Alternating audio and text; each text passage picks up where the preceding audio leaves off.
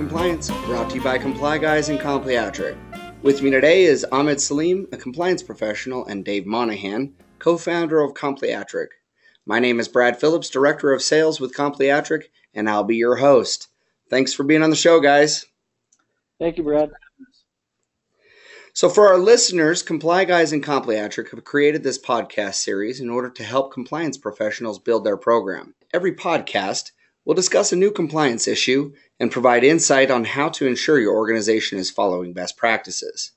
Today's topic is an overview of the last and seventh element of an effective compliance program responding promptly to detected problems.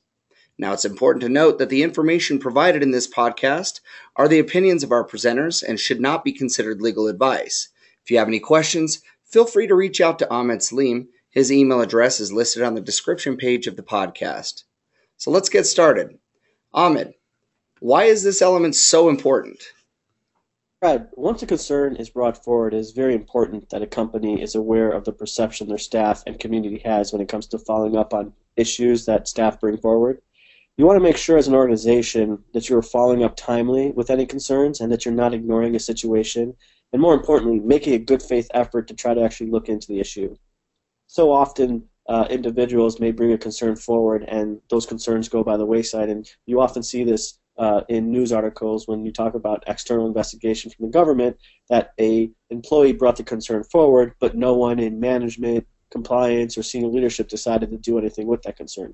So ignoring a concern could lead your organization down a bad path and subject to external investigation if a caller feels like their concern is actually not being handled appropriately. And we talked about this a little bit in the last podcast and making sure that you have those checks and balances put into place.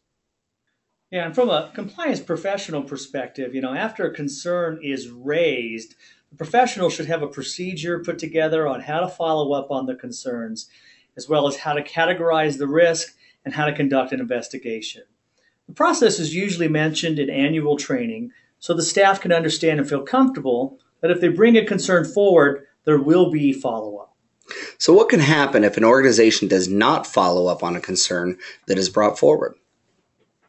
Well, there's a number of things that can happen, Brad. So, you know, as I just stated earlier, you don't want the perception of your compliance program to be diminished because you're actually not following up at all or timely. Yeah, you know, all too often a caller could, you know, call the compliance line and the compliance uh, department may ignore it. Um, a lot of times that might be because they're understaffed to handle the issues, or they may even lose the concern, which leads to lack of action. And then what happens then is the staff start talking amongst themselves, telling their peers that when they call the compliance line, nothing happened. And so the behavior continues, and compliance did nothing at all to stop it. Great point, Dave. And on top of this, it could lead to a bigger issue at hand. So if an employee actually feels they are not being listened to and actually have brought the concern forward through the appropriate channels, as we talked about last podcast, manager, director, supervisor, compliance, senior leadership, uh, their next stop is taking it actually to the government. You know, this is when we get our false claim, qui tam lawsuits, or whistleblower suits that you often hear about. So it's important that you actually diligently respond and look into concerns that are actually brought forward. Yeah, you know, I'll add it's it's important to note that not all concerns rise to the level of governmental whistleblowing, but you must look into the issue and investigate prior to making that determination and then respond to the reporter so they know the action has been taken. So, what can you do to avoid missing a concern?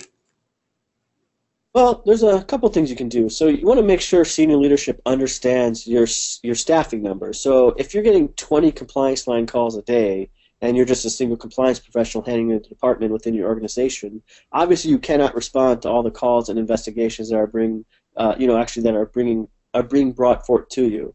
So you want to make sure that your leaders know, you know, what is going on within your department let them see that you need the help. You know, explain the possible major issues that may arise if they decide not to give you more staff or, you know, uh, really don't help you out. Yeah, it's just a reality these days. You know, too often compliance departments are underwater with the number of issues that they must handle on a day to day basis. So it's important that you stay on top of what you can handle.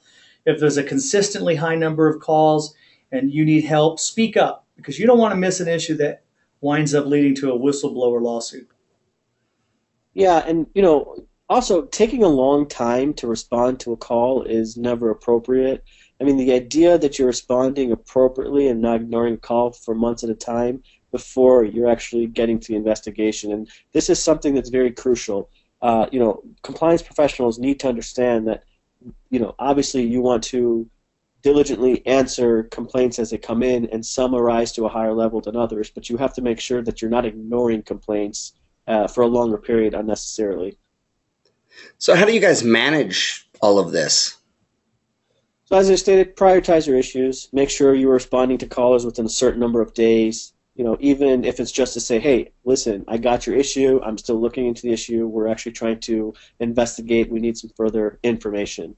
You know, staff just want to make sure uh, that you're actually still working on the issue. They just want to make sure that nothing's falling by the wayside. Make it a habit. Make it a policy that you don't let three weeks go by without touching, following up to a caller uh, and giving an update. You know, this stuff will always help you in the long run. And then make sure you're actually uh, documenting these notes in whatever uh, system that you are tracking your investigations with.